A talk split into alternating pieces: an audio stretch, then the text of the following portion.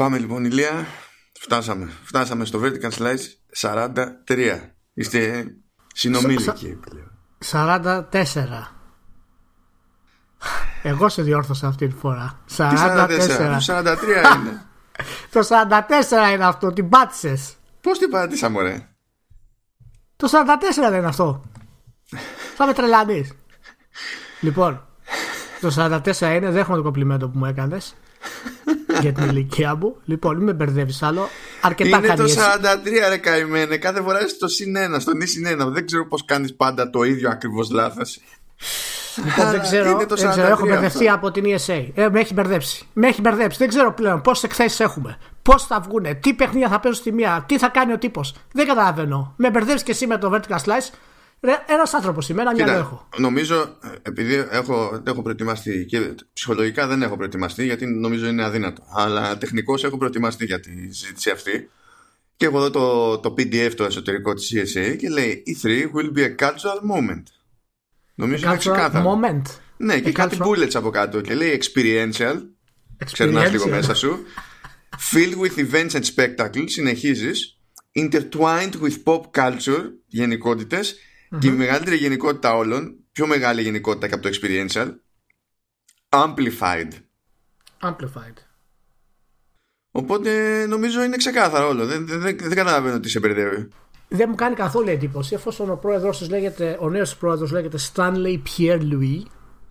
Έτσι, λοιπόν. Και ε, η εμπειρία του βρίσκεται, έρχεται μάλλον από τη Viacom. Όπου ήταν υπεύθυνος για όλο το marketing κομμάτι, ας πούμε. Οπότε καταλαβαίνεις ότι θα έχουμε κάποιες σημαντικές αλλαγές στην έκθεση πλέον τις οποίες πρέπει να συζητήσουμε με κάποιο τρόπο και να πω πάντως ότι όσοι θέλουν να θυμηθούν γιατί έχουν γίνει όλα αυτά με την ESA και την E3 γενικότερα να πάνε να διαβάσουν το κομμάτι του ορυχείου που είχα γράψει για την ESA, την ανάλυση, το πώς έγινε όλη αυτή η διαδικασία, το πώς έφυγε ο προηγούμενος πρόεδρος ο οποίος ήταν άθλιος σε όλα τα επίπεδα για να πάμε σε ένα νέο ας πούμε αέρα. Και τότε είχα πει ότι ο, ο βασικός τρόπος για να έχουμε μια νέα ας πούμε η 3 ήταν να καταλάβει η ίδια η 3 τι θέλει να είναι. Και από ό,τι φαίνεται μάλλον ακόμα έχει το πρόβλημα. ναι, εξακολουθεί να μην καταλαβαίνει. λοιπόν. να μην τα ρίχνουμε άλλου προηγούμενου δηλαδή. Όχι, όχι, δεν υπάρχει σύνδεση με την πραγματικότητα. Γενικά διέρευσε μια εσωτερική παρουσίαση που κάνανε τέλος πάντων στην ESA και που ήταν ετοιμάστηκε αυτό που έχουμε εδώ μπροστά μας κατόπιν εορτής. Δηλαδή συζητήσαν υποτίθεται πρώτα με, τα, με τις εταιρείες που είναι μέλη της CSA, καταλήξανε σε μερικά συμπεράσματα και ετοιμάσανε ε, μια παρουσίαση που υποτίθεται ότι διέρευσε, δεν υποτίθεται, διέρευσε μέσω του Game Daily Biz, αλλά δεν ήταν ποτέ για, για δημοσίευση κανονικά, yeah. Ναι. ήταν για εσωτερική κατανάλωση. Και δείχνει τέλος πάντων πώς σκέφτεται η ESA να αλλάξει το χαρακτήρα της C3 για την επόμενη χρονιά για το, για το 2020 και έχει πολλά gems. Ναι, το PDF αυτό. Καταρχάς, είχαμε ξαναμιλήσει κάποια στιγμή όταν ε, είχε, είχα γράψει το αρχείο και είχαμε μιλήσει για την ηθή γενικότερα. Ε, είχαμε πει ότι καταρχάς πρέπει να αποκτήσει μια συγκεκριμένη ταυτότητα. Και επειδή έχουμε ήδη μια έκθεση η οποία είναι τεράστια, είναι αφοσιωμένη στο, στο κοινό, ε, στο hands-on ας πούμε, το οποίο είναι η Gamescom βέβαια, θα ήταν καλό για την EA, να για την EA λέω καλά, για την E3 να επιστρέψεις στο προηγούμενο κομμάτι της που ήταν κάπως παλιότερα όπου ήταν για φοβερές έτσι πολύ συγκεκριμένες ανακοινώσεις εταιριών ένα πιο business κομμάτι και οι δημοσιογράφοι να μπορούν να κάνουν δουλειά τους πιο εύκολα. Πώς φαίνεται, θες να μας πεις τι, είναι, τι που έχουν φτάσει πλέον; Γιατί εγώ αυτό που διαβάζω δεν καταλαβαίνω ότι η E3 θα είναι αυτή πραγματικά. Δεν νομίζω ότι καταλαβαίνει κανένας έτσι κι αλλιώς. Λοιπόν, ε, να πούμε πρώτα το εξής: Ότι η E3 ξεκίνησε ως τελείως επαγγελματική έκδοση από την άποψη ότι πηγαίνουν εκεί πέρα οι retailers, κάνανε τα κονέ με τους publishers, αποφασίζανε επί τόπου για το τι θα παραγγείλουν, σε τι ποσότητες θα παραγγείλουν κτλ. Και γι' αυτό το λόγο ήταν και ένα μαζεμένο μέρος για να γίνουν διάφορες ανακοινώσεις. Γι' αυτό και κάποτε οι παρουσιάσεις των μεγάλων στην E3 ξεκινούσαν με PowerPoint. Αυτά τα είχαμε προλάβει και τα κάνει και ο, και ο Καζό Χιράι που έφυγε, που έφυγε τέλος πάντων, είχε σύνταξη πλέον από τη Sony. Τα είχαμε προλάβει αυτά τα πράγματα. Να ξεκινάει με PowerPoint. Τώρα είναι πολύ πιο show η κατάσταση με τις παρουσιάσεις των, των publishers και ευτυχώς γιατί γλιτώνει με την αυτονόητη πλήξη με το PowerPoint ε, αλλά ταυτόχρονα έχει μπασταρδευτεί λίγο η φάση με το ποιος μπαίνει πάντα είχε πρόβλημα η 3 με το ποιος μπαίνει μες στην έκθεση διότι κάνανε κονέα ας πούμε με τον Λιανέμπορα και ο Λιανέμπορας έφερνε και την οικογένειά του χωρίς λόγο, ναι. χωρίς να κολλάει κάπου ε. οπότε ήταν πάντα πυγμένο το εκθεσιακό για τους λάθος λόγους και καταλήγαμε σε μια φάση όπου οι επαγγελματίες του λιανεμπορίου και του, και του τύπου κατέληγαν σε έναν χώρο που υποτίθεται ότι ήταν αισθημένος για να έχουν ραντεβού, να δοκιμάσουν παιχνίδια κτλ. Και, και κατέληγαν πάλι να περιμένουν σε άπειρες ουρές, λες και είναι σε consumer event, ας πούμε, και γίνεται χαμός.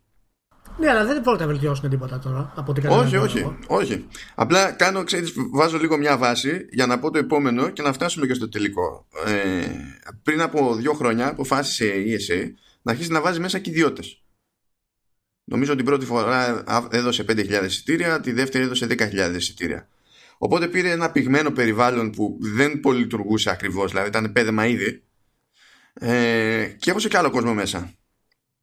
Αυτό δεν κατάλαβα ποτέ γιατί έγινε, διότι δεν είναι ότι ζουν από τα ειστήρια σε αυτές τις περιπτώσεις. Αλλά... Όχι, αλλά καταλαβαίνεις τώρα. Άμα είναι περισσότεροι εξέτες, περισσότεροι σπόνσορες. Κάπως έτσι το, το, το έβλεπε προηγούμενος τέλος πάντων.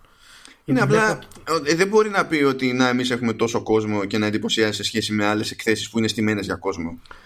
Το...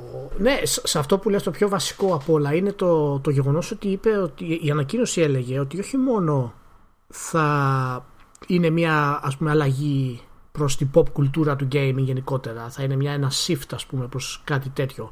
Αλλά ανέφερες στην ανακοίνωση συγκεκριμένα ότι θα στοχεύει και θα είναι και η έκθεση των influencers. Ναι και θα δώσει θα πάνε από 10.000 ιδιώτες που μπαίνανε με εισιτήρια ε, θα πάνε στους 25.000 στον ίδιο εκθεσιακό χώρο.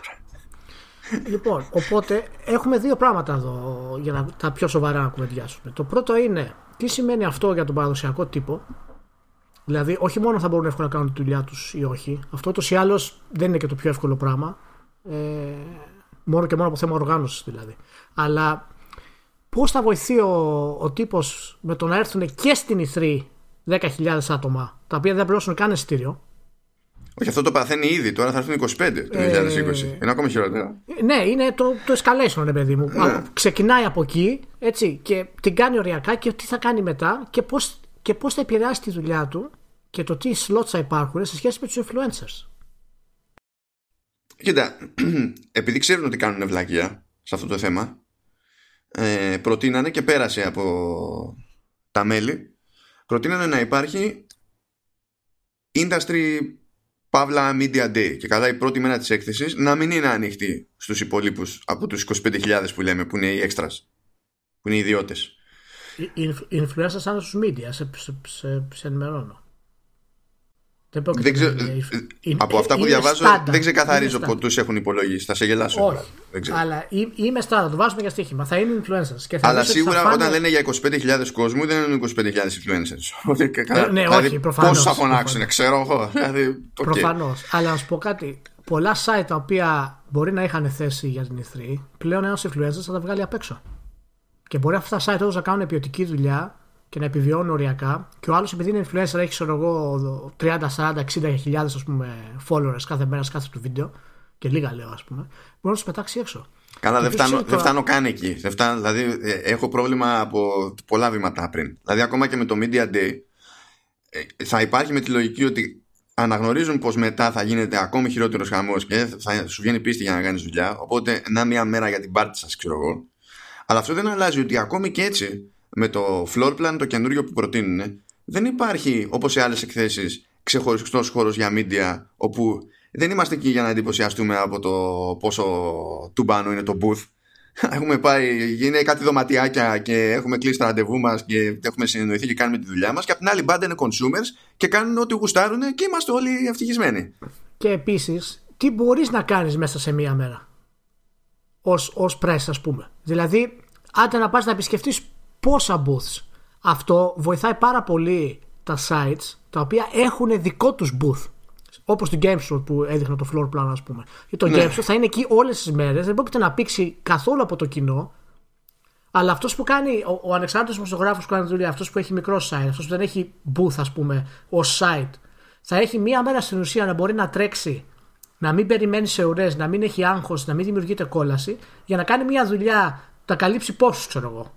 100 τίτλους σε μία μέρα, να έχει την ελευθερία. Μα πρώτα απ' όλα δεν γλιτώνει τις ουρές. Γιατί πάντα υπήρχαν ουρές στην E3. Απλά θα είναι χειρότερες τις μέρες που είναι ανοιχτή και, το, και στο κοινό. Και, αυτό, και αυτοί που είναι εκεί πέρα που έχουν δικό τους χώρο στο Games, το IGN κτλ. Έχουν εκεί πέρα τους συντάκτες πρόχειρους, έχουν τον εξοπλισμό το δικό τους, ξέρω εγώ, έχουν δωματιάκια δικά τους. Αλλά αυτό δεν αλλάζει ότι πρέπει να φάνε στη μάπα την ουρά για να κάνουν το hands-on. Δηλαδή, δεν, όχι, το, όχι, το hands-on ναι, αλλά το θέμα είναι ότι αυτοί τρώνε πάρα πολύ. Όχι ιδιαίτερα από το hands-on. Αυτοί τρώνε από τις συνεντεύξεις που κάνουν, από τον κόσμο που φέρνουν. Από ναι, όλα ναι. αυτά. Και είναι πολύ πιο εύκολο να το κάνουν αυτό έχοντας booth όταν εσύ τρέχεις απανικόβλητος έξω, ας πούμε, για να κάνεις τη διαδικασία. Εμένα ναι. η όλη κίνηση αυτή μου φαίνεται περισσότερο ότι αλλάζουμε λίγο το στυλ της E3 πλέον, παιδιά. Δεν μας ενδιαφέρουν τόσο πολύ του χαμηλού επίπεδου τα media. Ε, ούτε βέβαια σε θέματα ποιότητας κτλ. Αυτό, αυτό τέλος πάντων δεν υπήρξε ποτέ στην ουσία. Αλλά σου λέει ότι άμα είσαι κάτω από ένα όριο, προφανώς θα έχεις ακόμα λιγότερη κάλυψη από ό,τι είχες. Ή τουλάχιστον θα έχεις πολύ πιο δύσκολο τρόπο να το κάνεις αυτό το πράγμα. Και αυτό θα φάει slots ας πούμε σε influencers θα φάνε slots σε ραντεβού ας πούμε. Δεν ξέρω πώς θα το κάνουν αυτό διότι... Είναι, ε, είναι πολύ περίεργο που το αναφέρουν συγκεκριμένα τους influencers αυτό το πράγμα. Γιατί οι εταιρείες... Οι influencers θέλουν, δηλαδή όταν τους φωνάζει, τους φωνάζεις επειδή θες να κάνουν χαμό στα, στα social. Ναι, ναι, ναι. ναι. Ε, όταν κάτι το δείχνεις behind closed doors ε, δεν είναι αυτόματα κάτι που θέλεις όπως και να έχει να βγει στα social χυμαδιό. Ναι, Οπότε ναι, ξέρεις, δεν είναι, είναι ότι ξαφνικά αυτό ταιριάζει είναι το, το πράγμα. Ένα, αλλά δεν γίνονται πολλά behind closed doors στην E3 Είναι, δηλαδή, Καλά, αυτό ισχύει. Κά... Περισσότερα γίνονται ε, αλλού. Ναι, ναι έχεις κάποια συγκεκριμένα τα οποία θα κάνει. Εγώ ανησυχώ πιο πολύ. Σκέψει παραδείγματος χάρη να πάει ξέρω εγώ το Internet και να πει θέλω slot για αυτή τη συνέντευξη στην E3. Και να του πεις ότι δεν έχω πλέον slots γιατί την τελευταία την έδωσε σε κάποιον ο οποίος έχει 200.000 followers. Καλά, δεν θα, το, δεν θα το πει καν. Απλά θα σου πει δεν ναι, ναι. Αλλά πώς θα το αντιμετωπίσεις αυτό όταν δεις ότι το κομμάτι που ήταν το πάρεις εσύ το έβγαλε, ξέρω εγώ, τάδε influencer στο YouTube. Είναι, είναι πολύ περίεργο αυτό το πράγμα.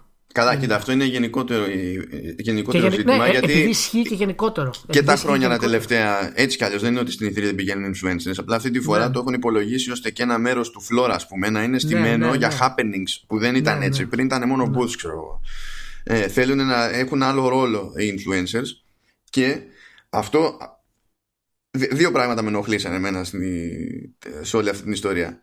Το ένα είναι που λέει ότι ε, θέλουμε influencers ε, γιατί ανήκουν στη γενιά που νοιάζεται περισσότερο σε σχέση με τις προηγούμενες για το κοινωνικό καλό και έτσι και συνδεθεί η E3 ως διοργάνωση με τέτοιου είδους νοήματα κερδίζουμε σε PR κερδίζουμε πόντους τους οποίους μπορούμε να τους έχουμε στην άκρη και να τους αξιοποιούμε όταν θέλουμε να περάσουμε κάποια δική μας πολιτική όταν πέφτει bad PR για άλλους λόγους. Συγγνώμη, αυτό από ποια άποψη το, το αναφέρει αυτό το πράγμα; Για το κοινωνικό καλό, τι εννοούσε, το εξήγησε, γιατί εγώ δεν το διάβασα αυτό το κομμάτι. Ποιο κοινωνικό καλό; Σου λέει ρε παιδί μου ότι πες π.χ. Ναι. ότι φωνάζουμε έναν influencer ή ένα ή celebrity κτλ. Ναι. Ε, και δεν τον φωνάζουμε απλά για να έρθει να δοκιμάσει ένα παιχνίδι. Ε, φωνά, τον φωνάζουμε με τη λογική ότι θα έχουμε και ένα σχέδιο εκεί πέρα ώστε κάποια έσοδα από κάτι να πάνε στο, στο charity του δικού, που, που στηρίζει αυτός ξέρω εγώ. Ναι, okay. Και έτσι το χρεωνόμαστε και εμείς ότι συμμετέχει σε αυτή την προσπάθεια η 3 ας πούμε ε, και μπορούμε να έχουμε και σχετικό publicity όλο το, όλη τη χρονιά γιατί κάποια στιγμή αφού τελειώσει η έκθεση ξέρω εγώ ε, πες ότι θα δοθούν τα χρήματα στο, στην όποια φιλανθρωπική οργάνωση. Τότε δεν θα βγάλουν press release και θα πούνε ότι έγινε α, έτσι έτσι και τα λοιπά. Και στην ουσία μαζεύουμε σου λέει πόντους και στο λέει ότι για τις περιπτώσεις όπου θα πρέπει να προωθήσουμε policy change και όταν θα έχουμε bad PR και τέτοια. Και λέω ε, έχει να γίνει πάντως από αυτή τη διαδικασία ε, θα πάμε σε μια τελείως ε, celebrated κατάσταση και να σου πω κάτι αυτό μπορεί να αναβιώσει την σημασία της E3 ως αποκαλυπτήρια ας πούμε αλλά γενικότερα για την ποιοτική κάλυψη ας πούμε, της E3 και τέτοια πιστεύω θα είναι αρνητικό θα το δούμε και το, το δεύτερο που με ενόχλησε ναι γιατί δείχνει ότι ξέρουν τι πάνε να κάνουν ακριβώς και ότι θα υπάρχει πρόβλημα. Ε, όταν έχεις ήδη πρόβλημα με τις ουρές και θα φέρεις και άλλο κόσμο και αλλάζεις και τη δομή του χώρου, το να μου λες ότι θα έχω φροντίσει να έχω και cutainment ώστε όσο πίζεις την ουρά να γίνονται πράγματα γύρω σου και να προωθούνται branch που να στοχεύουν ακριβώς στον κόσμο που είναι στις ουρές είσαι, έχεις καταλάβει απολύτως ότι θα γίνεται χαμός στις ουρές ναι, προφανώς. Αυτό δεν φτιάχνεται απλά έτσι. Είναι στημένο για αυτό το πράγμα. Γι' αυτό εμένα με ενόχλησε πάρα πολύ αυτό που έλεγα τους influencers, γιατί από τη στιγμή που το αναφέρουν τόσο επίσημα και αλλάζουν και τη λογική όλο, γιατί η παρουσία περισσότερου κόσμου, έτσι, που σημαίνει και περισσότερους influencers κτλ., θα επηρεάσουν, ξέρεις, όλα τα πράγματα. Και από το πρόγραμμα, από τα available slots, από τις ουρέ. Οπότε κάναν αυτή την απόφαση και μετά αρχίζουν και χτίζουν γύρω-γύρω από αυτή την απόφαση για να δουν γενικά πώς θα μπορούσαν να προωθήσουν ακόμα παραπάνω. Ναι. Να φέρουν περισσότερους σπόνσορε. Θέλουν να έχουν και εφαρμογή λέει, για να μπορεί να κλείνει ο κόσμος από πριν slots, δηλαδή με τη λογική ναι. που κλείνει στα rights, ξέρω εγώ, στη Disneyland, τέτοια φάση. Και φυσικά ναι. λένε οι τύποι στην παρουσίαση ότι έτσι ε, θα κρατάμε και στοιχεία επικοινωνίας κτλ. από τους χρήστες, τα οποία θα μπορούμε να προωθούμε μετά για διαφημιστικούς λόγους. Ναι, όχι, είναι, είναι, είναι φανερό ότι πάνε να κάνουν αυτό το πράγμα. Προσπαθούν απλά να το κάνουν να είναι μια κερδοφόρα ε, επιχείρηση στην E3 ούτως ή άλλως την όλη κατάσταση. Και για να το κάνουν αυτό, για να φέρουν πίσω τις εταιρείες μεγάλες, να, να δώσουν περισσότερο show κτλ., θα, θα πρέπει να τους φέρουν κόσμο. Αυτό είναι το, το όλο concept. Τέλος πάντων, είναι λίγο μπακάλι όλη αυτή η κατάσταση. Εμένα δεν με ενοχλούν οι influencers per se ας πούμε, να πούμε ότι είναι άσχημοι κτλ. Αλλά σε περίπτωση που αρχίζουν και τρώνε περισσότερα slots από ό,τι τρώνε από ανθρώπους οι οποίοι πραγματικά κάνουν ποιοτική δουλειά δημοσιογραφική, ε, αυτό θα είναι αρκετά μεγάλο πρόβλημα γενικότερα. Μα είναι, είναι άλλες δουλειές. Και ε, τώρα το πρόβλημα δεν είναι η ύπαρξη των influencers. Το πρόβλημα είναι ότι ο publisher θα γυρίσει και θα πει ότι ε, άμα εγώ τα πάω και, ε, πάω και εστιάσω σε influencers, είναι πιο εύκολο να έχω το PR που με βολεύει. Ενώ οι άλλοι, οι άλλοι είναι πιο δύσκολοι, ξέρω εγώ, σε κάτι τέτοια, τέτοια πράγματα. Οπότε το πραγματικό πρόβλημα είναι η νοοτροπία του publisher σε αυτή τη φάση, δεν είναι ο influencer. Αυτή, αυτή η νοοτροπία είναι που, θα είναι το, θα, που ξεκινάει όλη την κατάσταση και αυτοί κάνουν καλά τη δουλειά τους. Μαγκιά τους. Αυτοί θέλουν το περισσότερο κόσμο δυνατό. Αυτό, αυτό δεν τους ενδιαφέρει κάτι άλλο. Βρή, βρήκα αυτό που έλεγα για το social good, για να σου το πω και ακριβώς. Ναι, ναι. Έχει λοιπόν συγκεκριμένο slide και λέει The power of social good. Research shows that millennials and Generation Z are the, most, θα πάει εκεί. Ναι, are the most giving back quote unquote, social good quote unquote, generations ever. Και συνεχίζει. By amplifying E3's social good brand, we can advance the industry's brand with consumers while storing positive cheats. Το cheats είναι με I και είναι ναι, στην ναι. ουσία, πώ λέμε, βάζουμε πόντου στην άκρη. Αυτό εννοεί. Ναι, ναι. Ε, for future use. Για παράδειγμα, policy goals, next negative video game story. One tactic we can implement is partnering with influencers, celebrities, athletes, YouTube personalities who are passionate about E3 relevant social good efforts, for example, gender equality, STEM. Ναι, Είναι ναι. όλο συνταγή για straight εκμετάλλευση μια κατάσταση και, και ενό κλίματο. Είναι αυτό ακριβώ που με εκνευρίζει. Δεν είναι, δεν είναι πιστεύω σε κάτι και θα προσπαθήσω γιατί πλέον. Είναι μπακαλιά όλο. Απλά πάνε να φέρουν αυτό το, το καινούργιο το κομμάτι. Γι' αυτό βίλανε. Ήμουνα 100% σίγουρος ότι θα μιλούσα για, για Millennials και Generation Z, ας πούμε, οι οποίοι είναι της ηλικίας αυτής. Και. Εντάξει, αυτά τώρα ότι νοιάζονται περισσότερο είναι πιο είναι giving και τα λοιπά, είναι χαζομάρες. Ε, υπάρχουν άλλες έρευνες που δείχνουν άλλα πράγματα, αλλά τέλος πάντων, αυτό είναι άλλη συζήτηση. Αλλά γενικά, ωραίο το concept. Εμένα δεν με ενοχλεί το concept. Θες να το κάνεις να είναι πιο target group, θες να πεις ότι οι 40 οι 30 οι 50 δημοσιογράφοι δεν μπορούν να φέρουν να κάνουν. OK, okay, δεκτό. OK, okay, ο χρόνος είναι αυτός που είναι, το καταλαβαίνω. Αλλά μην το κάνεις έτσι.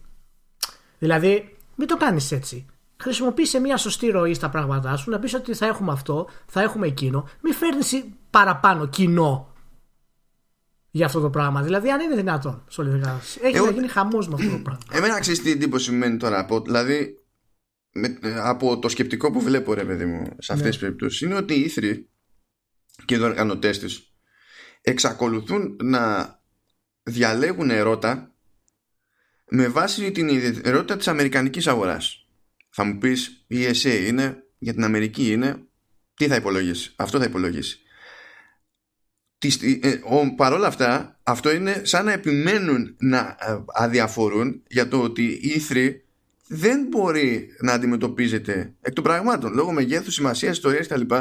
ως ένα εθνικό event. Είναι γελίο να το πιστεύουν αυτό το πράγμα. Τη στιγμή που οι υπόλοιπες εκθέσεις ανά τον κόσμο κάνουν την ακριβώς ανάποδη προσπάθεια.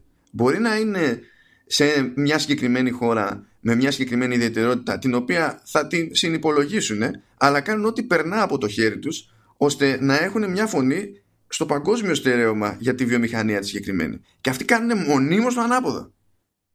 Και να πούμε ότι περνώντας λίγο και στο, στο επόμενο θέμα να πούμε ότι γενικά δεν ήταν καλή εβδομάδα για τους επίσημους οργανισμούς της βιομηχανίας μας. Ε, καλά.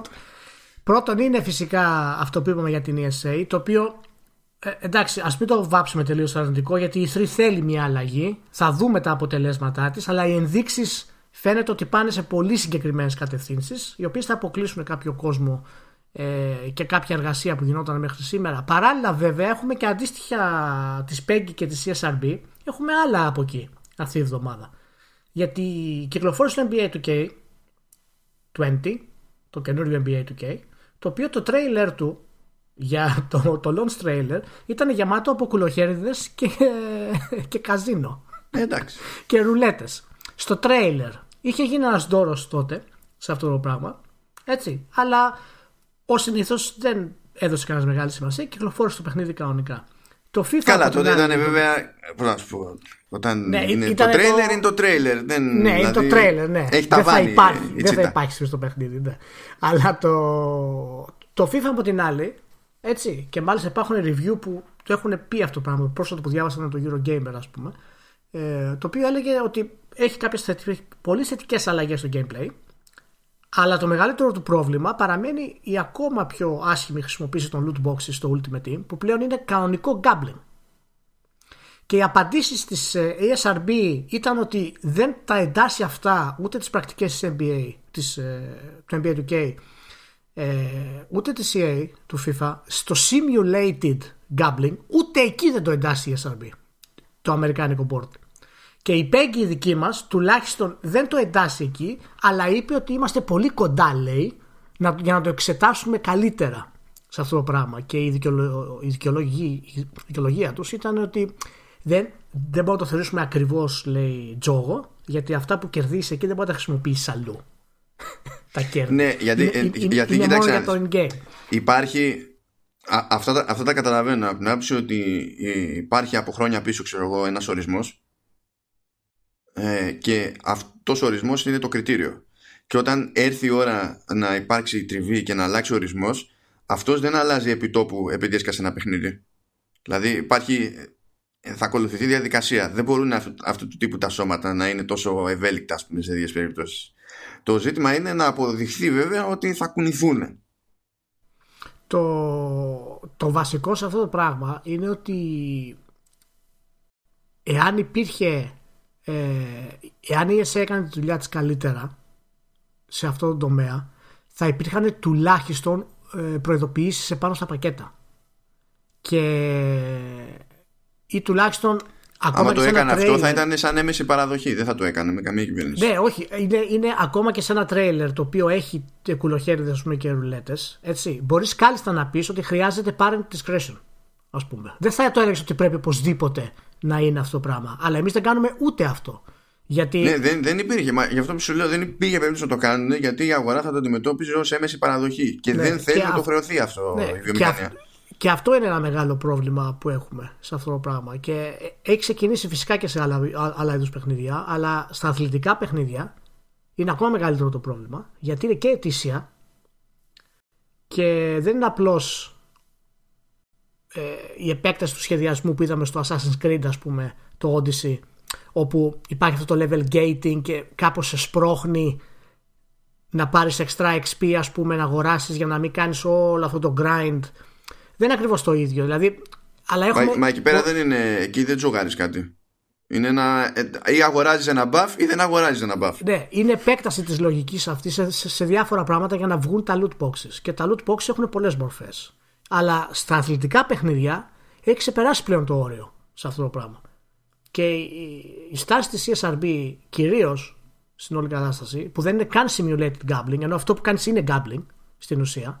Αλλά φυσικά το νομικό πλαίσιο δεν σου επιτρέπει να το ονομάσεις gambling ακόμα. Ε, Πώς θα αλλάξει αυτό το πράγμα αν δεν το αλλάξει; Θα περιμένουμε να έρθει πάλι η Αμερικανική κυβέρνηση, η Γαλλική κυβέρνηση. Ναι, ναι, οι κυβερνήσεις έχουν αλλάξει το concept αυτό. Κοίτα, δηλαδή... κάποιος θα πρέπει να πει και θα πρέπει να το υποστηρίξει κιόλας και αυτό νομίζω ότι είναι το, το πρόβλημα. Δηλαδή, ε, νομίζω το πιο λογικό επιχείρημα, είτε με κρατική παρέμβαση είτε χωρίς κρατική παρέμβαση, είναι να γυρίσεις και να πεις, ρε παιδί μου, ότι αν κάποιος από πολύ μικρή ηλικία κάθεται και χαζεύει όλη τον ακολοχέριδε, ακόμα και αν αυτό που κάνει δεν είναι τεχνικός τζόγος. Που δηλαδή, για το τυπικό πες ότι το δέχομαι ρε παιδί με αυτό το πράγμα. Ε, ο άλλος εκπαιδεύεται όμως σε μια λογική. Δηλαδή βλέπει κάτι μετά που άμα το πετύχει μπροστά του, λέμε τώρα σε καζίνο ή οπουδήποτε, θα του φανεί γνώριμο. Και μπορεί να, είναι, να του φαίνεται και τόσο άκακο, ας πούμε, ώστε να μην πιάνει τη σύνδεση. Καθώ βγαίνει από το περιβάλλον ενός παιχνιδιού όπου δεν ποντάρει λεφτά, ξέρω εγώ, και, και περιουσίες για να τις χάσει. Και βρίσκεται σε ένα άλλο μέρος όπου μέσα στο μυαλό του κάνει το ίδιο πράγμα ακριβώς σαν διαδικασία, αλλά πίσω όλη η πραγματικότητα λειτουργεί αλλιώς. Κάποιος θα πρέπει να πει ότι το ένα μπορεί να ρίχνει τις άμυνες για το άλλο. Αν αυτό ε, τέλος πάντων κάπως στοιχειοθετηθεί τότε θα είναι πιο εύκολο και να αλλάξει το νομικό πλαίσιο και δεν θα μπορεί να πει και τίποτα βιομηχανία. Αλλά για να γίνει αυτό χρειάζονται πέρευνες προκοπής. Δεν ξέρω αν έχουν γίνει, δεν έχω ιδέα. Και ακόμα και αν έχουν γίνει, πρέπει να καθόμαστε και να ψαχνόμαστε κάθε φορά ποιος έχει χρηματοδοτήσει τι, γιατί ξέρεις πώς πάνε αυτά τα πράγματα. Είναι λίγο ναι, ναι περίεργα. οι, οι, οι έρευνε από τους ψυχολόγους αυτή τη στιγμή δείχνουν ότι ακόμα και η πρακτική του gambling ε, έχουμε την, έχει την τάση να οδηγεί σε επανελειμμένη ε, συμπεριφορά που ωφελεί στην ουσία το, ξέρεις, το, το τζογάρισμα ας πούμε, κάποιου. Αλλά αυτό είναι, είναι στην κίνησή του ακόμα. Θέλουμε πολύ περισσότερες έρευνες για να μπορέσουμε να το εντάξουμε σε ένα πλαίσιο για να γίνει. Απλά, Γιατί όσο δεν υπάρχει αυτή, αυτή ξέρεις, η σύνδεση στη, η συμπεριφορική στον πραγματικό κόσμο, ε, η βιομηχανία πάντα θα λέει ότι ναι, αλλά τεχνικός δεν είναι. Και δεν θα μπορείς να τους πεις και πολλά μέχρι όσο το παίζουν οριακά, θα τους πεις, θα, θα, αναγκαστικά και εσύ θα δέχεσαι ότι ναι, τεχνικός δεν είναι. Γι' αυτό μου κάνει εντύπωση πόσο λίγο έχει ασχοληθεί με αυτό το θέμα ο τύπος για αυτά τα πράγματα. Αυτό είναι που μου κάνει περισσότερη εντύπωση, γιατί για να γίνει μια αλλαγή δεν προέρχεται μόνο από, μια, από έναν οργανισμό. Ο οργανισμός ξέρουμε συνήθως τι συμφέροντα εξυπηρετεί. Αλλά ο τύπος έχει πολύ λίγο αντίκτυπο στην όλη διαδικασία. Δηλαδή, το κοινό φωνάζει και ο τύπος το κρύβει αυτή τη στιγμή. Σε μεγάλο βαθμό. Δηλαδή, όταν βλέπω εγώ, ας πούμε, το NBA του K να παίρνει βαθμολογίες 7 και 8 και αυτό να μην παίζει κανένα ρόλο γενικότερα, τι θα κάνουμε ως, ως τύπος δηλαδή σε αυτό το πράγμα; Δεν είναι κάτι που πρέπει να πάρουμε θέση, άσχετα αν δεν αφορά άμεσα την κριτική του παιχνιδιού. Ναι, αυτό πήγα να πω τώρα, ότι το που έχει νόημα να κουμπώσει το debate αυτό από την πλευρά του τύπου είναι και λίγο περίεργο. Ναι, είναι, είναι κάπως ε, ιδεολειπτικό ας πούμε να, ξέρεις, να, να, το βγάλει, να μην το βγάλει, να το κάνει αλλά κάπως πρέπει να υπάρχει κάτι σημάνο γιατί όντως υπάρχει πρόβλημα σε αυτό και αυτό κρατάει και όλους τους αθλητικούς τίτλους ε, στάσιμου. Δεν υπάρχει καμία εξέλιξη στους αθλητικούς τίτλους. Καλά. Ο παίζει... Δεν κρατάει αυτό τους τίτλους στάσιμους, τους αθλητικούς ειδικά. Είναι ότι σε κάθε ένα από αυτά τα δύο μεγάλα αθλήματα στην ουσία παίζει ένας μόνος του και οι υπόλοιποι είναι τέτοιο. Από τη στιγμή που είναι μόνοι τους, θα ήταν στάσιμοι έτσι κι αλλιώς και χωρίς τα loot boxes θα ήταν στάσιμοι. Εάν δεν υπήρχε, εάν δεν υπήρχε αυτή η λογική, έτσι, οι publishers θα αναγκαζόταν να αλλάξουν πράγματα, να κάνουν επενδύσεις επάνω στους αθλητικούς τίτλους. Αλλά τώρα δεν χρειάζεται να κάνουμε καμία επένδυση στην ουσία. Και πάντα ήταν δύσκολο να κάνεις επένδυση σε αθλητικό τίτλο. Δεν ήταν εύκολο. Αλλά ανά δύο χρόνια, τρία χρόνια υπήρχε κάποια αλλαγή στα παιχνίδια.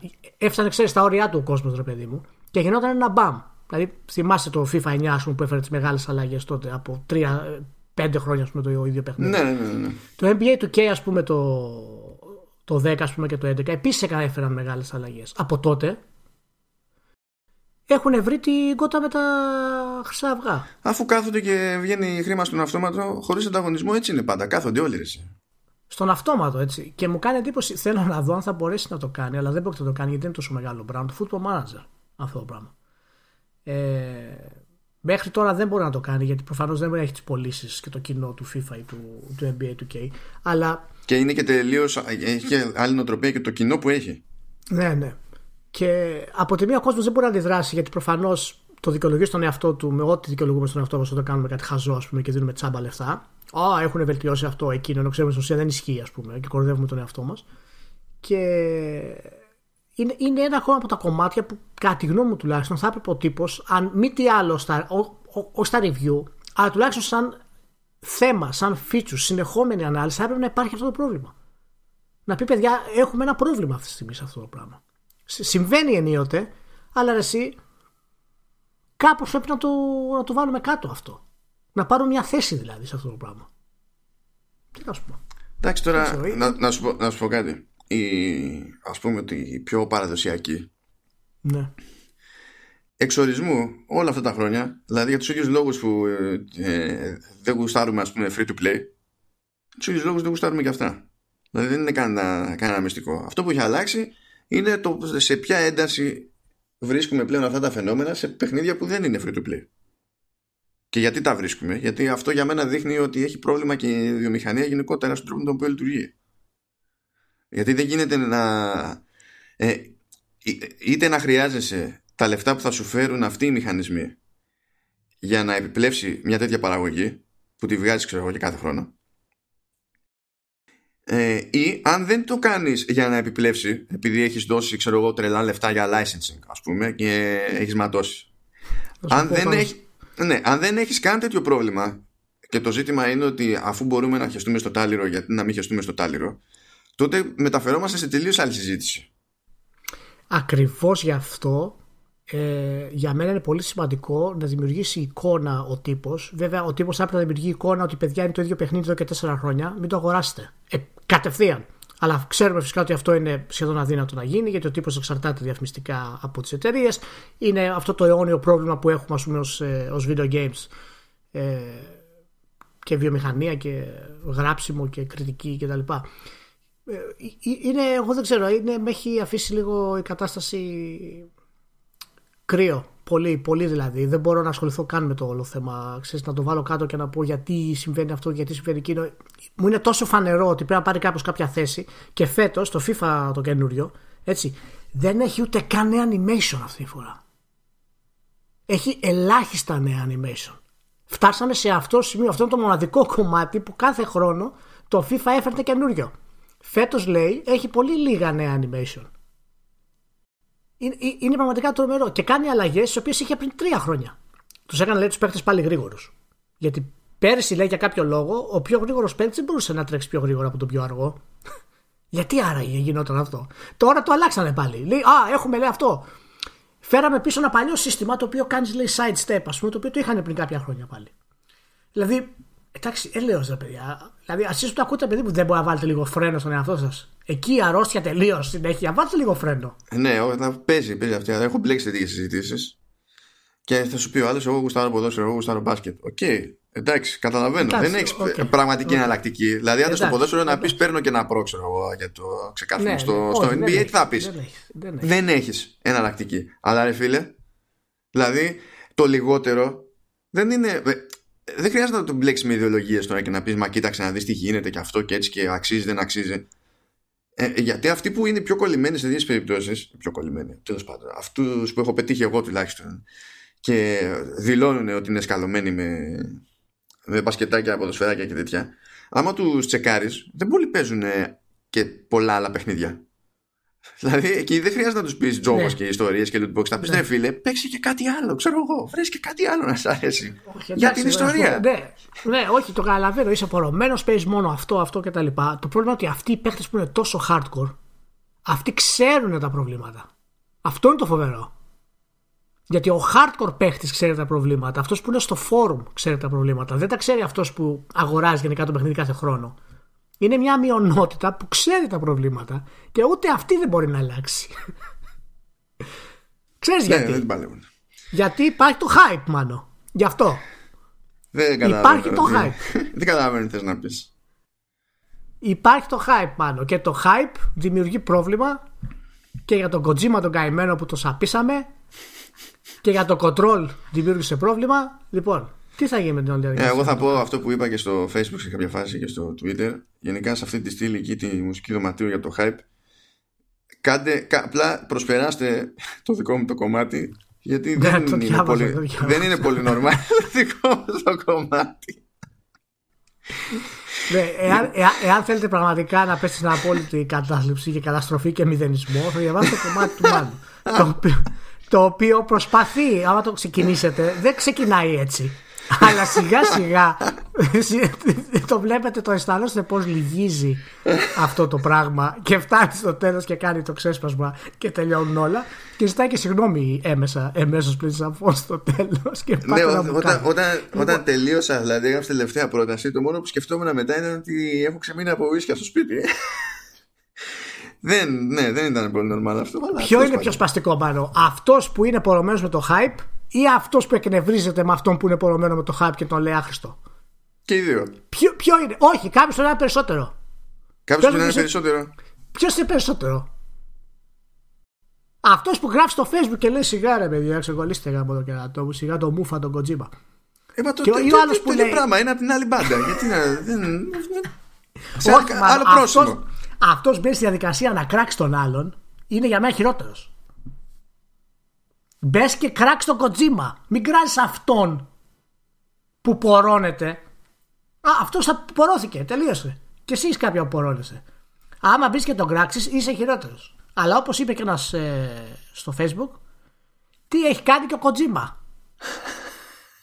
Έτσι. Δηλαδή, έβγαλε ένα-δυο Metal Gear και τι έχει προσφέρει ο Κοτζίμα για να τον έχουμε εκεί. Γιατί ε, πλέον έχουμε φτάσει σε αυτό το επίπεδο.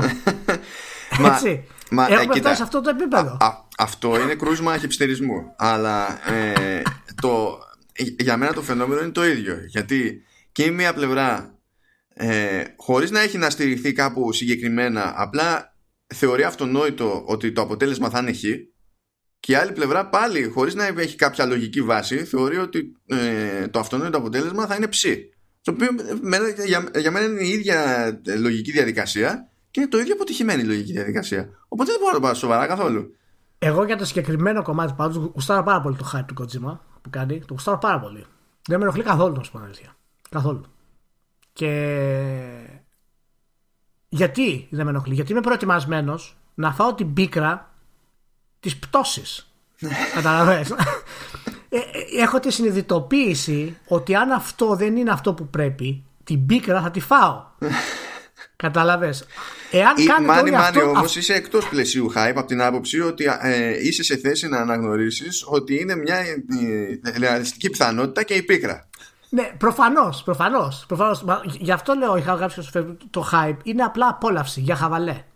Να δημιουργήσεις δώρο, να απορροθεί ξανά για το gaming, να μην είμαστε όλοι κοινικοί, τελειωμένοι κτλ.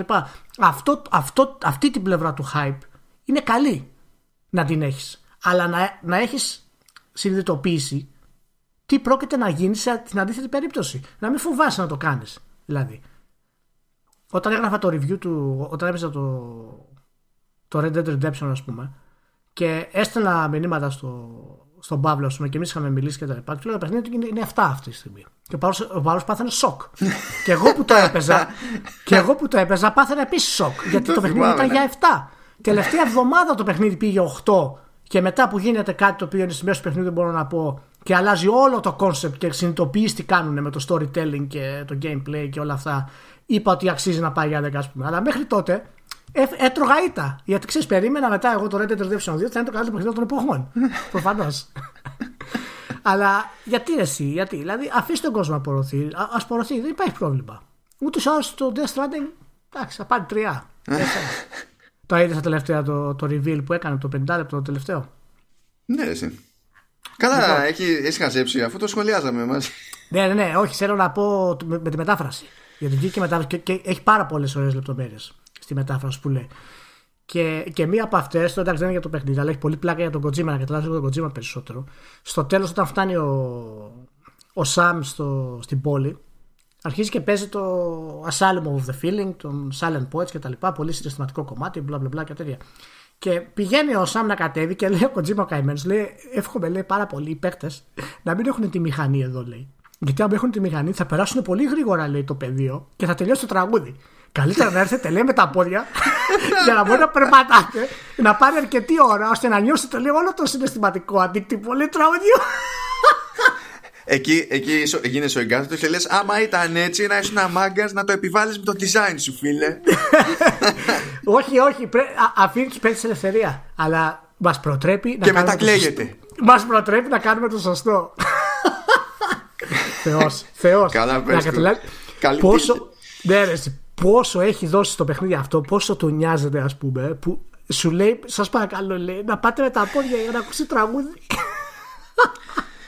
να, για να επιστρέψουμε έτσι λίγο, λίγο στο θέμα, για να προσθέσω το, τον οβολό μου.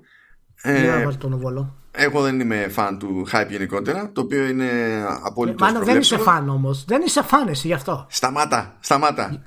Γιατί φυσικά και εξακολουθώ και ε, είμαι υπέρ του διόντο κοινικό, γιατί, γιατί εγώ δεν έχω κάνει. Δεν πήρα χρονάκια διάλειμμα από το review Emilia. και να γυρίσω συνάμενος κουνάμενος. Τι ωραία, τι καλά. Λοιπόν, αυτό, αυτό είναι σωστό που λες, αλλά να πεις κιόλας και τι σου λέω να κάνεις γιατί σου προτείνω να το κάνεις αυτό το πράγμα για να δεις τα, τα πράγματα με άλλη οπτική. Για πες, για πες. Ε, ε, ε, δεν αισθάνομαι καν ότι έχω τέτοια ανάγκη για αυτή την οπτική από την άποψη ότι δεν έχω πρόβλημα. Αυτό ήταν τέλος πάντων και η κεντρική ιδέα, στη, τουλάχιστον στο κομμάτι μου στη στήλη. Είναι ότι δεν έχω πρόβλημα να ελπίζω και να θέλω κάτι να είναι καλό. Αλλά το hype στο μυαλό μου είναι κάτι τελείως παράλογο που δεν στηρίζεται πουθενά. Οπότε δεν, βλέπω γιατί πρέπει να αφιερώσω ενέργεια σε κάτι που ο ίδιος δεν μπορώ να εξηγήσω στον εαυτό μου. Δηλαδή είναι για μένα είναι, είναι random. Αυτό δεν πάει να πει ότι δεν γουστάρω να περιμένω ένα παιχνίδι, δεν ελπίζω πράγματα, δεν περιμένω πράγματα από ένα παιχνίδι ή δεν υπάρχει καμία προσμονή. Το ένα δεν ακυρώνει το άλλο. Ε, εγώ είχα πάρα πολλά χρόνια να αισθανθώ ε, hype. Δηλαδή, hype με την έννοια όχι ότι θα είναι το καλύτερο παιχνίδι των εποχών, γιατί δεν έχεις ιδέα τι θα είναι. Αλλά hype με την έννοια ότι αυτό που έρχεται έχει μεγάλες πιθανότητες να κάνει κάτι. Τελευταία φορά που το αισθάνθηκα ήταν με το Witcher 3. Μέχρι τότε είχα πάρα πολλά χρόνια να το αισθανθώ. Δεν κατάλαβα ακόμα και το Last of Us, ακόμα παίζοντάς το, άρχισα να φορτώνω το hype. Ε, ναι, και, και πάντα ήξερες, φοβόμουν. Δεν μπορείς να έχεις συγκεκριμένες προσδοκίες. Ναι, και πάντα φοβόμουν γιατί 99,99% σε εκείνα τα παιχνίδια το τέλος είναι off. Είναι χαζομάρα. Και χτίζεται όλο συναισθηματικά, και στο τέλος κάτι γίνεται, ας πούμε, και τελειώνει και είναι όλα ωραία ή κάτι τέτοιο. Και όταν σκάει το τέλος αυτό του Last of Us, ας πούμε, το οποίο θα μιλήσουμε σε λίγο για το Last of Us, ε, εκεί το ένιωσα ολόκληρο. Με το Witcher 3 το ένιωσα απευθείας με το που είδα το τρέιλερ και το CD Projekt γενικά και τον τρόπο που είχε το animation, τους χαρακτήρες, όλα αυτά, εκεί, εκεί είχα φουσκώσει. Ότι πάμε για κάτι φοβερό, ας πούμε κτλ. Το ίδιο αισθάνομαι και για το Death Stranding, όχι σε τόσο επίπεδο όσο είχα με το, με το Witcher 3, γιατί είναι, δεν μπορείς ακόμα να συλλάβεις τι ακριβώς, ποιο είναι το twist Πρώτα απ' όλα είναι, είναι το άγνωστο. Λες και μόνο που ξέρω ότι είναι πρώτη φορά ο Κοτζίμα και απλά κάνει ό,τι θέλει. Ναι. Θέλω να δω τι είναι αυτό. Δηλαδή είναι, είναι τόσο απλό. Επειδή ξέρεις ότι είναι άλλες συνθήκες, άλλες περιστάσει και σε τρώει περίεργεια. Δηλαδή το λιγότερο είναι ναι, αυτό. Ναι. Εγώ γι' αυτό λέω το, το hype για μένα με την έννοια ότι είναι κάτι το οποίο μπορεί να σε οθήσει να απορροφήσει ξανά με το gaming, με ένα παιχνίδι, να σου δώσει αυτή το, τη μαγεία του μυστηρίου. Ότι είναι η επόμενη πόρτα του gaming. Γιατί όλοι το περιμένουμε αυτό στη ζωή μας. Κάθε φορά. Παλιότερα περισσότερο, τώρα λιγότερο, δεν ξέρουμε. Αλλά όταν ακούμε κάτι καινούργιο, πάντα λέμε ποιες είναι οι πιθανότητες να αλλάξουν τα πράγματα. Αλλά με την κλασική έννοια του hype, ότι παιδιά είναι ο καλύτερο, θα είναι γιατί έχει αυτό, αυτό και αυτό, πριν καν δούμε αυτό κτλ. Αυτό φυσικά δεν, δεν έχει κανένα αποτέλεσμα. Είναι, είναι ερωτικό. Είναι καθαρά ένα marketing tool, έτσι. Τίποτα άλλο. Δεν ξέρω πώς, κάνω, πώς προέκυψε η σκέψη που θα μεταφέρω τώρα. δεν, δεν έχω ιδέα. Απλά συνέβη. Εγώ ξέρω, γιατί, γιατί είσαι ο Βέζος. Γι' αυτό. Δεν χρειάζεται άλλη, δεν χρειάζεται άλλη πηγή. Θυμή, δηλαδή, φευγαλέα, θυμήθηκα ότι πριν από δύο-τρεις μέρες χάρηκα λίγο. Επειδή έσκασε μέσα στη μάπα μου το Τσούτσου Universe. και γιατί χάρηκα και γιατί αυτό είναι πρόβλημα που χάρηκα. Διότι δεν έχει σημασία τι είναι το Τσούτσου Universe. Η σκέψη του που πηγαίνει πακέτο με το Τσούτσου Universe είναι ότι είναι sequel στο Τσούτσου Rocket του Dreamcast. Έτσι. Έτσι. Καταρχάς να πω. Κάπου χάθηκα μέσα σε αυτή τη λούπα την περίεργη. Τελειώσα. Καταρχάς να πω ότι είναι πραγματικά λυπηρό να μιλάω μαζί σου μερικές φορές. Με λυπεί δηλαδή πραγματικά. Γιατί όταν ξεκινάς κάτι με την πρόταση ότι πριν δύο-τρεις μέρες χάρηκα για λίγο. είναι για μένα δεν μπορώ, με ρίχνει κάτω με διαλύ.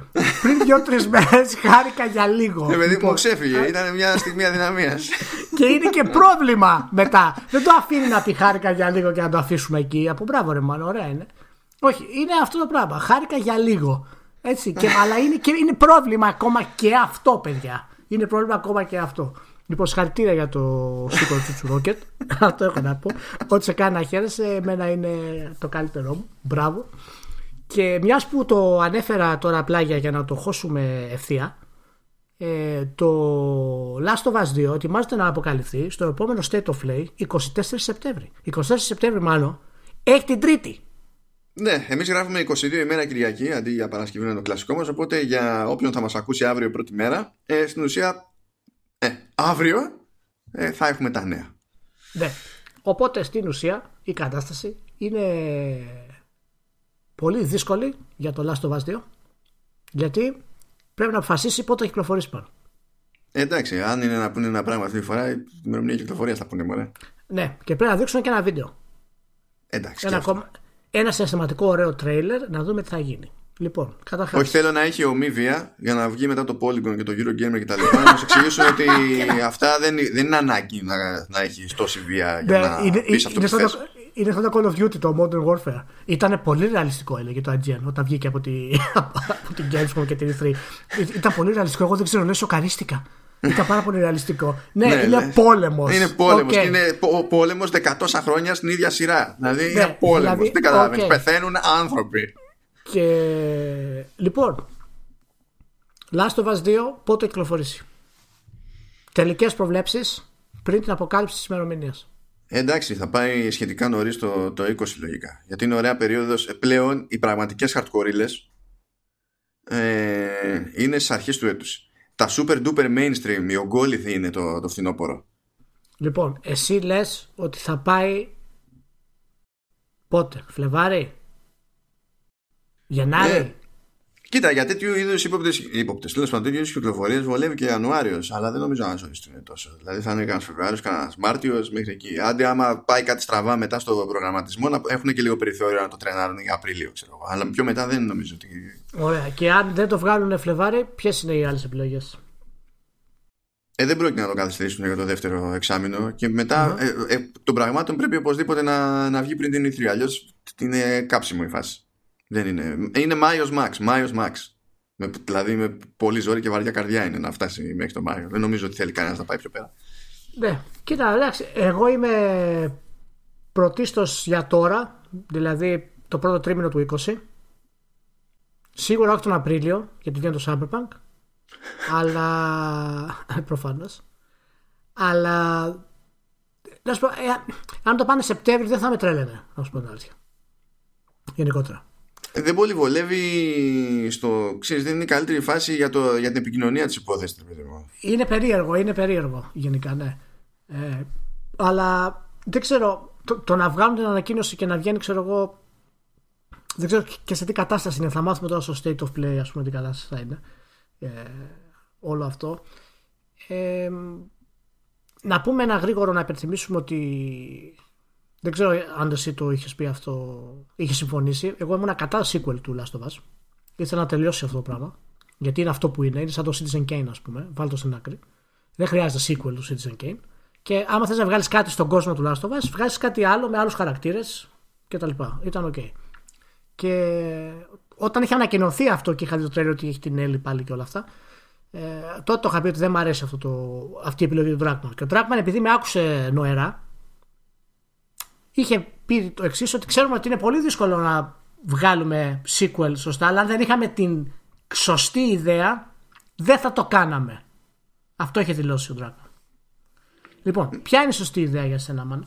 Λοιπόν, Με εξαίρεση αυτό που μετέφερε. Τι, τι δήλωσε του Dragman που μετέφερε ο, ο Ηλίας, όλα τα υπόλοιπα που είπε πάνω στο θέμα μέχρι στιγμής είναι ψέματα.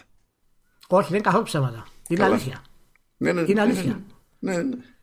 Είναι αλήθεια. Θυμάμαι, το εγώ είχα βγήκε, πει. στο- βι- θυμάμαι, βγήκε το πρώτο τρέιλερ και ήσουν, ήσουν προβληματισμένος πολύ. Ήσουν πολύ. Είχες Όχι, οριστεί, όχι. είχες πιεστεί μέσα. σου. Ήταν σούπερ, ήταν σούπερ. Αλλά το είχα πει και τότε. Πήγαινα να τα ακούσει πίσω. Και το έχω πει και σε συζητήσεις. Εγώ δεν θυμάμαι τη συζήτηση. Εγώ θυμάμαι τη συζήτηση όχι τόσο για, τη, για την Έλλη. Εγώ γενικά δεν ήθελα sequel του Last of Us. Δεν το ήθελα. Αυτό το έχω πει χρόνια τώρα από τότε που ήταν. Δεν το ήθελα αυτό το πράγμα. Το έχω γράψεις και σε φόρουμ, το έχω γράψεις παντού. Δεν ήθελα sequel του Last of Us συνέχεια του story, όχι sequel σαν παιχνίδι. Ναι. Δεν ήθελα συνέχεια του story σε αυτό το πράγμα. Γιατί δεν πετυχαίνει σχεδόν ποτέ. Το έχει πετύχει ο Κόπολα, ας πούμε, και ο Λούκας, ξέρω εγώ. Αυτή. Με τον ονό το 2, ας πούμε, και τον Empire Strikes Back. Λοιπόν, αυτή η ιδέα. Δηλαδή, του δηλαδή Druckmann μόνο που ο λέει- Κόπολα, γιατί ο Λούκας τότε Ναι. ούτε έγραφε ούτε σκηνοθετούσε. Ε, ναι, Για το να το δεύτερο πετύχει εντάξει. Αυτός το γράψε το δεύτερο, το Empire Strikes Back. Το έγραψε αυτός. Ο, ήταν ο, νομίζω. Ήταν και ο Κάσταν, ποιος διάλογο ήταν. Ήτανε, δεν ήταν. Καλά, θα το δούμε. Δώσε το μάλιστα σήμα και του. αυτό. Λοιπόν, αυτή η ιδέα ποια είναι που λέει ο Ντράκμαν για σένα; Ποια θα είναι αυτή η ιδέα που θα κάνει το sequel; Να είναι. Τώρα δεν θα έχει την ίδια ιστορική σημασία, αυτό είναι προφανές για λόγους που δεν μπορεί να ελέγξει. Αλλά να είναι να πεις ότι παιδιά αυτό είναι αυτό που έπρεπε να είναι. Λοιπόν, ε, αν Είναι πιάσουμε. δύσκολο ερώτημα. α, καλά, προφανώς είναι δύσκολο. Ε, αν πιάσουμε το, το πρώτο παιχνίδι ως ιστορική στιγμή, περίοδο τέλος πάντων, ό,τι θέλεις, έχεις ένα κόσμο ο οποίος ακόμη καταραίει, παρότι και έχει ένα περίπου time jump, Μμ. ακόμη καταραίει. Δεν έχει φτάσει στο new normal, ας πούμε της, τη- της κατάστασης. Είναι, βασίζεται σε, σε μια γενιά που ξέρει πως ήταν το πριν και ζει τη- την ξενέρα του μετά. Ε, ε, η Έλλη και η κάθε Έλλη τέλος πάντων ε, έχει ζήσει λιγότερο το πριν. Ξέρει κυρίως το μετά.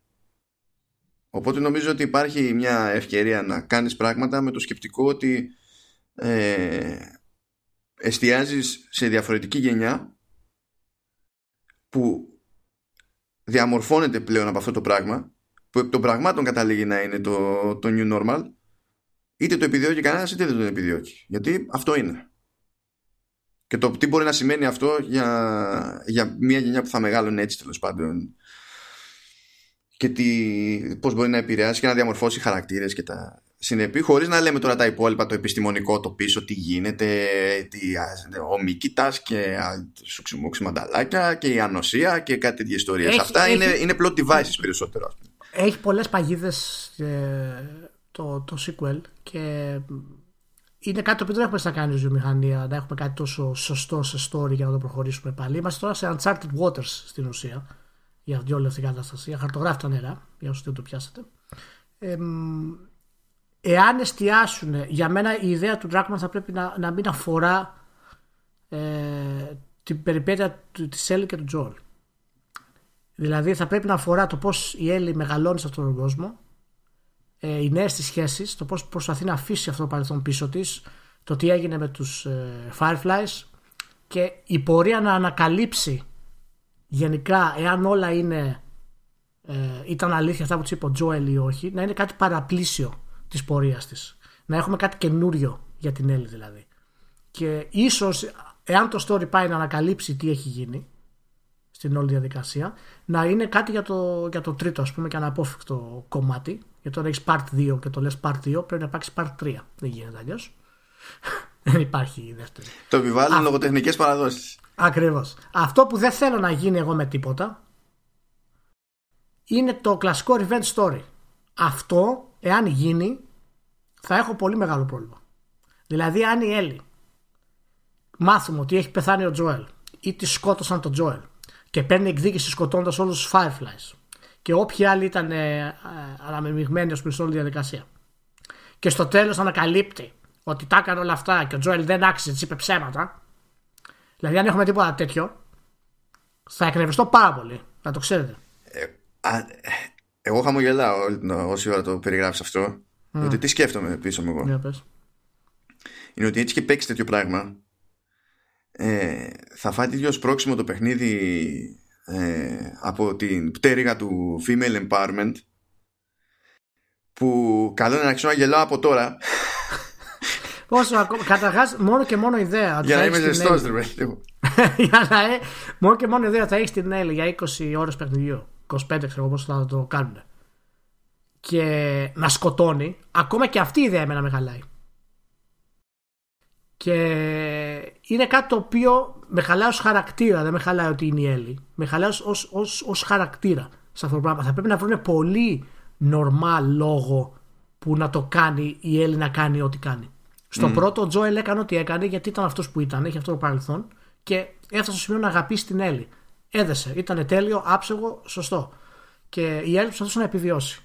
Τώρα, εάν τη πούνε ότι πρέπει να κάνεις κάποιες αποστολές για να απελευθερώσεις 10 φρούρια στην περιοχή και πηγαίνει και σκοτώνει τα 10 φρούρια και μετά έχετε ένα κάτσιν, πραγματικά θα εκνευριστώ πάρα πολύ. Μόνο Έτσι είναι η ζωή. Δεν είναι καμιά πριγκίπισσα η Έλλη Ηλία. Πρέπει να λειτουργεί και πρέπει να κοπιάζει και στα, στην πρέπει καθημερινότητα. Να, πρέπει να κοπιάζει παντού. 10 δέρματα γουρουνιών για να φτιάξει το επόμενο βέλο. λοιπόν, ε, κάτι άλλο που κάνει το Last of Us το 2 και μου κάνει εντύπωση και δεν έχει ξαναγίνει. Ε, από όσο θυμάμαι δηλαδή, έτσι πρόχειρα τώρα. Ελάχιστος κόσμος συζητάει για το gameplay. Είναι ένα action παιχνίδι. Ναι, γιατί δεν έχουν δείξει και... πολύ πράγμα γι' αυτό. Ναι, ούτως ή άλλως, αλλά δεν υπάρχει συζήτηση. Ε, το μόνο που σε ενδιαφέρει είναι τι θα γίνει με το story. Όλες οι συζητήσεις περιστρέφονται γύρω από αυτό. Ναι. Δηλαδή, τι θα κάνει η Έλλη, τι θα κάνει ο Τζόλ, τι θα κάνουν οι Fireflies, πώς θα έρθει, πώς θα έρθει. Δηλαδή, δεν είναι κανένας μακάρι να βάλουν αυτό το gameplay στο, στο, στο Last of Us ή να έχουν αυτό το concept, ας πούμε. Όπως έγινε στο Cyberpunk, παραδείγματος χάρη. Που λέγανε γαμάτο, ξέρω εγώ, RPG, μακάρι να έχει διαφορετικά skills, διαφορετικά τέτοια. Μα έχει να κάνει πώς ανοίγει τη συζήτηση η εταιρεία. Γιατί και στην περίπτωση του Cyberpunk η CD Projekt μιλάει σε όρου gameplay πρωτίστως. Ναι, ναι, ναι, βέβαια, βέβαια. Ενώ η Naughty Dog δεν το κάνει αυτό το πράγμα. Ακριβώς, Οπότε δεν έχεις και βάση να πατήσεις για κάποια πράγματα. Ε, δεν έχει νόημα. Το. Ποια είναι τα από τα οποία θα επηρεαστεί πιστεύεις περισσότερο το Last of Us 2. Σαν, σαν μηχανισμούς gameplay. Από, το, από τα παιχνίδια που έχουν κυκλοφορήσει από το πρώτο μέχρι σήμερα δηλαδή. Καθόλου το, το development. Εγώ, θέλ, εγώ πιστεύω ότι θα πάρει σίγουρα cues και από το Uncharted 4 και από τον God of War. Ναι εγώ σκεφτόμουν πιο πολύ το, το God of War τώρα. Γιατί θα μπορούσε, θα μπορούσε να έχει άλλη λογική ρε παιδί μου στο στήσιμο του, του κόσμου γιατί η ναι. λογική του God of War δεν ήταν ε, άσχημη. Όχι, όχι δεν ήταν άσχημη. Θα το πάει πιο πολύ στο action RPG βέβαια όπως ξέρουμε. Θέλω να δω αν θα το φτάσουν αυτό σε κάποιο έτσι συγκεκριμένο σημείο. Πιστεύεις ότι θα έχει καθόλου survivalist elements αλλά Tomb Raider κτλ. Φτιάξε, συνέχεια φτιάξε βέλη, θα το επεκτείνω αυτό το crafting ας πούμε που, που είχαν στο πρώτο. Αυτό θα το έχουν στάνταρ εσύ. Γιατί είναι κατά μία έννοια χαρακτηριστικό και ταιριάζει και, και στο lore. Αφού όλοι κάνουν scavenge. Ναι, ναι, υπάρχει... θα, το, θα το επεκτείνουν λες. Θα το κάνουν ακόμα περισσότερο. Γιατί το πρώτο ήταν ok, αλλά ήταν πολύ basic. Δεν είχε κάτι φοβερό. Και στο gameplay, εντάξει, πιο πολύ τα, τα medkits θα χρησιμοποιήσει περισσότερο. Δεν νομίζω ότι ο μηχανισμός ε, έχει νόημα αν θα αλλάξει ή όχι. Οι ισορροπίες mm. έχει νόημα να αλλάξουν διότι έπιζες τα resources. Δηλαδή δεν υπήρχε, με ξέρεις στην αρχή ας πούμε, δεν υπήρχε πραγματικό άγχος για το αν θα έχεις τα resources να κάνεις craft αυτό που θέλεις. Ναι, εγώ θέλω να πιστεύω, αν το κάνω περισσότερο survival, θα μου άρεσε ω κίνηση γιατί θα ρίξει το ρυθμό του παιχνιδιού και θα ήθελα να έχει λιγότερα encounters από ό,τι είχε.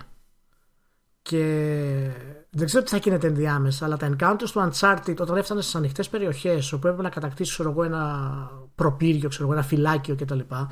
Ήταν πολύ πιο ενδιαφέροντα από κλασικές μάχες, οι οποίες ήταν action σε ένα market, ας πούμε, ή σε ένα κτίριο μέσα. Ναι, γιατί είχε, είχε, σου έδινε περιθώριο για διαφορετικές προσεγγίσεις ναι. λόγω έκτασης. Εντάξει, ναι. Θα ήθελα περισσότερο το δεύτερο κομμάτι παρά το, το πρώτο.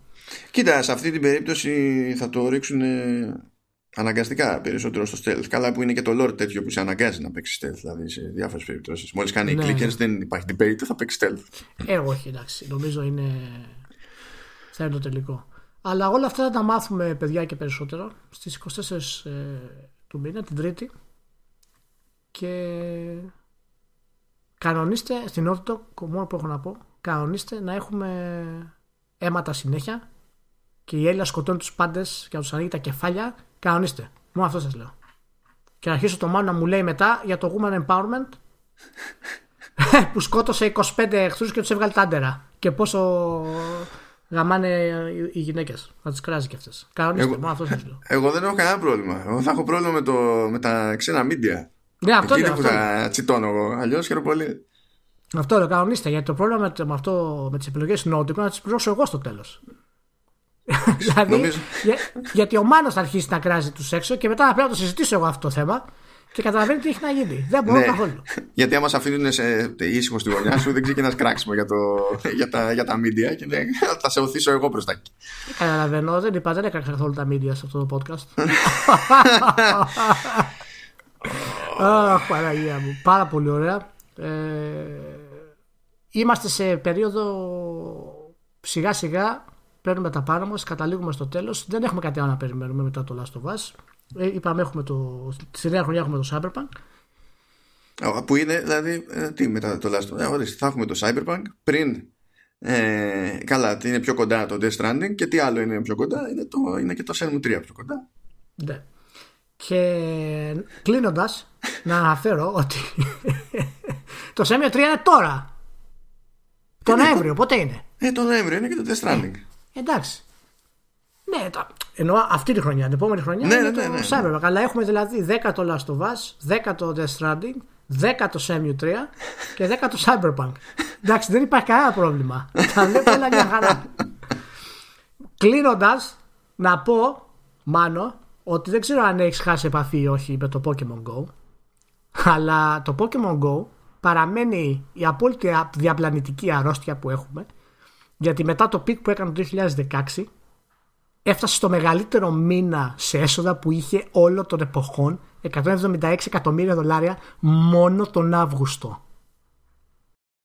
Ναι, ρε, συ. δεν, δεν, Λοιπόν. δεν πεθαίνει με τίποτα αυτό το, το IP. Λοιπόν, δεν είναι... εντάξει, είναι, είναι εξωφρενικό έτσι, και να πούμε ότι παράλληλα με το... είχαμε και άλλες μικρές εκπληξούλες ε, με το World of Warcraft το Classic όχι τόσο μεγάλη έκπληξη βέβαια έφερε επιστροφή στα subscriptions, στις συνδρομές έφερε τον κόσμο πίσω και τα έσοδα Εντάξει, γενικά αυτό, αυτό ήταν προβλέψιμο. Το θέμα είναι τι θα κρατήσει ναι, μετά, ναι. έτσι. Τα έσοδα του γενικά ήταν 223% από το λανσάρισμα του Classic μέχρι σήμερα σε σχέση με τα subscriptions του, του προηγούμενου έτους. Και το έχουμε συζητήσει αρκετές φορές για, αυτό το, για την επιλογή της Blizzard. Αλλά φαίνεται ότι τουλάχιστον βραχυπρόθεσμα έχει λειτουργήσει, το οποίο ήταν και σχετικά αναμενόμενο. Ε, Ε, αν δεν έχεις κάτι άλλο, ναι, ε, ξεκινήσαμε, ξεκινήσαμε με E3. ναι. Να, τε, να τελειώσω έτσι με κάτι για εκθέσεις. Θα πούμε Για- για, το, ναι, He- για το trailer Halo 2. Όχι, ε, Α. όχι. θα μείνω σε τε- στατιστικά Δεν με θέματα εδώ έχει- πέρα. Επειδή δεν με έχει σημαδέψει καθόλου γι' αυτό το ανέφερα. Όχι. Πρώτα απ' όλα δεν ήταν trailer, ήταν gameplay ε, Αχ, ε, πες demo. το μάλλον, πες το να το Έλα, ακούω. έλα. Gameplay demo ήταν. Ε, κανονικά τώρα, όχι. Χαίρομαι πολύ. Λοιπόν, για να καταλάβουμε λίγο το, το, το άλλο πρόσαλλο της όλης κατάστασης γενικότερα με, με την E3, γιατί παίζει. είναι λίγο μαγική εικόνα. Λοιπόν, ε, να πιάσουμε, θα πιάσω διάφορες εκθέσεις και έχουμε την προσέλευση. Που είναι και τύπος και ιδιώτες. Gamescom 2019 373.000. China Joy 2019 365.000. Αυτό, αυτό ακούγεται σαν, τέτοιο, σαν event πορνό, να το ξέρεις. Ναι, εντάξει, αλλά. το China Joy. Θα, θα, China έπρεπε, Joy. να, θα έπρεπε να θυμίζει περισσότερο κάποιο τέτοιο event, διότι δεν γίνεται να είσαι στην Κίνα και να έχεις μαζέψει μόνο 365.000. δηλαδή, όταν, Αυτά είναι σε ένα σούπερ μάρκετ είναι αυτή μόνο. ε. Δηλαδή δεν είναι δυνατόν τώρα. γιατί αυτό είσαι, το είσαι σε μια χώρα που έχει, ξέρω εγώ, 4 εκατομμύρια επαγγελματίες παίκτες ping-pong. Δεν γίνεται να έχεις 365.000 σε έκθεση για games. δεν γίνεται. νούμερο. Απλά είναι ντροπή. 4 εκατομμύρια παίξεις ping pong. Δεν υπάρχει, Ε, δεν λοιπόν, υπάρχει. Brazil Games ε, Show 2018, γιατί δεν έχει γίνει ακόμα το 19, 325.000. Ωραίο.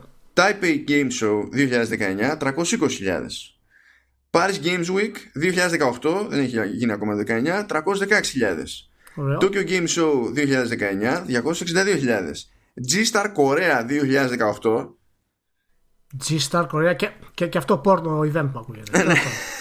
δια- 235.000 E3 66.000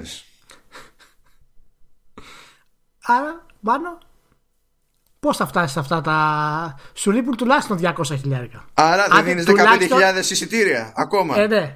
τουλάχιστον να Αυτό και φτάσεις, λύ- στο, λύθηκε. να, να φτάσεις στο Tokyo Game Show τουλάχιστον, ρε Μάνο. Τουλάχιστον το Tokyo Game Show.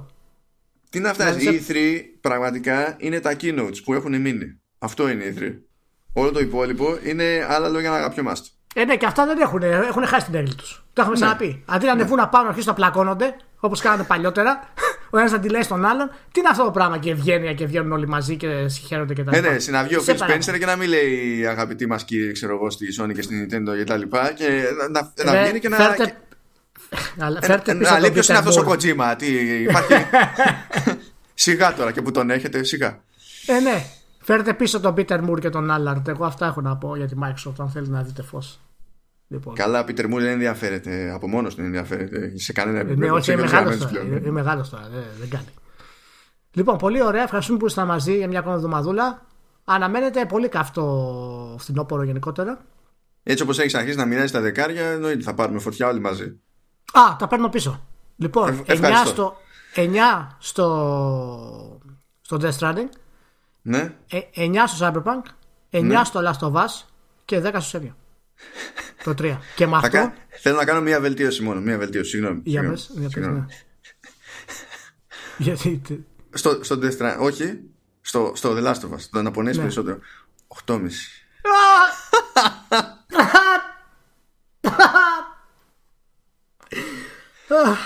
Λοιπόν, να είστε όλοι καλά. Θα τα πούμε την επόμενη εβδομάδα. Τα λέμε για χαρά.